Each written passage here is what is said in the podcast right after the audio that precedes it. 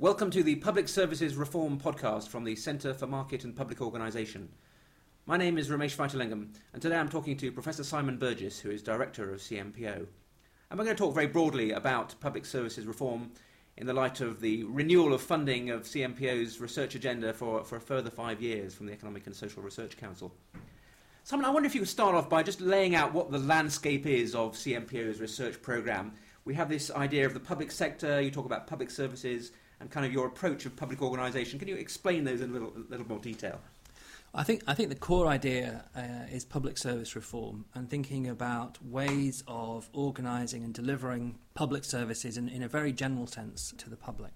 So I think there's a, a, very important distinction to be made between public services and the public sector. Public services do not necessarily need to be delivered by the public sector. Um, they may well be funded but not delivered by the public sector, and so on. So this is about public services. Public organisation is a term essentially coming from within the economics tradition in the sense that study of firms and businesses and workers is referred to as industrial organisation. And that's meant to convey the general sense of just how businesses are organised and how they go about producing things, selling things.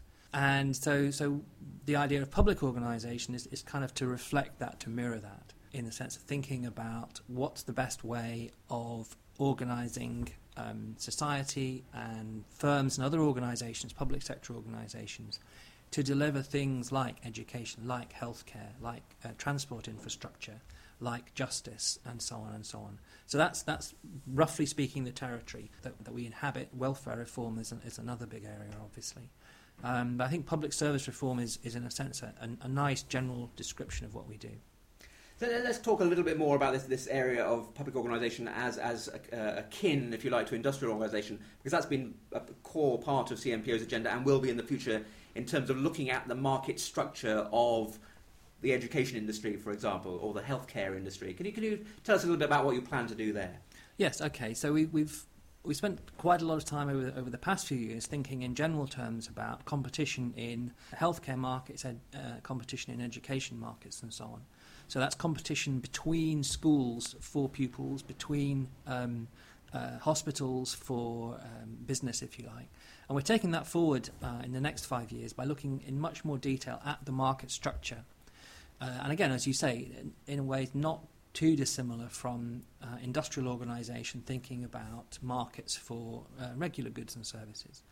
So, two examples would be we're thinking about the role of entry. What happens if a new uh, school sets up, in particular a new academy, is set up in a neighbourhood? What are the implications of that for um, the neighbouring schools, for example? What are the implications for um, the educational performance of the people living in the neighbourhood? We're also thinking about, uh, we have a project thinking about uh, mergers between hospitals and whether this is, the circumstances when this is good or bad for, um, for healthcare, whether it's going to make it more efficient or less competitive and therefore less efficient. So there's, again, there's a range of, of projects that we have that we're looking forward to doing that will uh, explore the market structure uh, in more detail and also linking the, the market structure of the um, for the service itself to, to labour markets and capital markets. So you're also developing a big new program on the, the third sector, which is becoming a, a significant part of delivery of public service. Can you, can you explain a little bit more about what the third sector is exactly and, uh, and the kind of research approach you're going to take in thinking about it? I think I think this is a very exciting new development. The, the third sector um, is going to be a, a, big player, I think, in delivering public services in, uh, in the future. The third sector is very, very diverse, so it's difficult in a way to sort of describe the thing as a whole. There are some very, very uh, small organisations, very local, delivering perhaps care just to a small group of people. There are other organisations which are national or international level organisations delivering international services. Charities, obviously. So, universities, for example, uh, probably count as being in the third sector. They're not for profit organisations. I think that's the key. They're, they're not public sector organisations. They're not profit making private sector organisations. That's, I suppose, they are the third sector. They're neither of those two. Now, the third strand of, of, your, of your new research agenda is about neighbourhoods and segregation, issues like that. Can you, can you explain what, what, what that's all about? I think there's, there's a, there is a general recognition now that a lot of outcomes of public services are co-produced, if you like. They're, they're produced in part from inputs from the state, so the provision of teaching, the provision of doctors, but also by what individuals do themselves and interactions between individuals.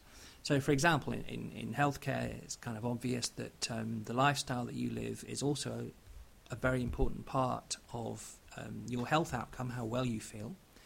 In ed- education, uh, as well as the input from school, there's obviously what you do, what the child does at home, reading with the child, and so on. But also, peer groups, I think, are very important and the nature of your neighbourhood. And so we have to think about the interaction between uh, schools and neighbourhoods. And I think it's clear that it's well established that people will generally think about schools when they're deciding where to live. And so you can, you can see that the um, quality of a school, the academic quality of a school, may well have an influence on the nature of the neighbourhood around it. So that's the, the kind of that interaction between provision of public services and um, formation of neighbourhoods, and then the, impact of the neighbourhood back onto the outcome for the schools that we're interested in here. And yes, as you say, one of the outcomes um, potentially is a very segregated society. That you get islands of uh, sort of more wealthy people living around high quality schools, if you like, and poorer neighbourhoods with sink schools uh, in other areas. So that, that's the issue of segregation that we'll be looking at. Can you tell me broadly how you go about doing research at the CMPO? What are, what are the different approaches that you bring to analysing all, all, all these issues in terms of the use of theory, use of different empirical techniques? So the centre is mostly made up of economics, and most of what we do is economics. But but it's very important to point out that we're not all economists, and not all of what we do is economics. There are very important contributions to the centre from colleagues in geography and colleagues in the School of Law here at Bristol. I think one of the most fruitful interactions over the past few years in the centre has been between economists and geographers and economists and lawyers. So, for example, in, in areas that I know about, um, working with geographers in thinking about schools and the catchment areas of schools and how to analyse that has been extremely useful. So the centre is very definitely a collection of talents from economics, geography and law. And as we go forward, we're uh, also working with uh, people in social policy. Most of what we do is very quantitative, so we're talking about numbers, about large-scale data sets, rather than qualitative research. But again, I think as, as we go forward, that's going to that's going to change slightly, and there will be some qualitative work coming in as well. Final question, Simon. You, you, you've said that public services reform is perhaps the best all-encompassing term to describe the CMPO's agenda, and that, of course, is very much part of the political agenda at the moment. It's something that Labour has been talking about since it came to power, and it's something that the Conservatives and Liberal Democrats are talking about a, a great deal. Can you, can you give us some feel for how your research interacts with, the, with these big policy debates? I, think this is crucial. I think we see uh, the centre as playing a, a very important role in, in, public policy debates. We certainly wish to contribute to, to those debates um, with the, the research that we do. I think public service reform will always be on the agenda uh, in the sense that it's, I doubt it will be a problem that ev- that's ever sorted to everybody's satisfaction. Um, and it's also on the agenda around the world, not just in this country, both in developed and developing countries. Um, people are trying to understand how to make schools work better, how to make healthcare work better.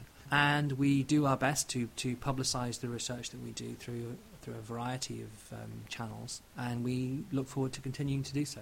Simon Burgess, thank you very much.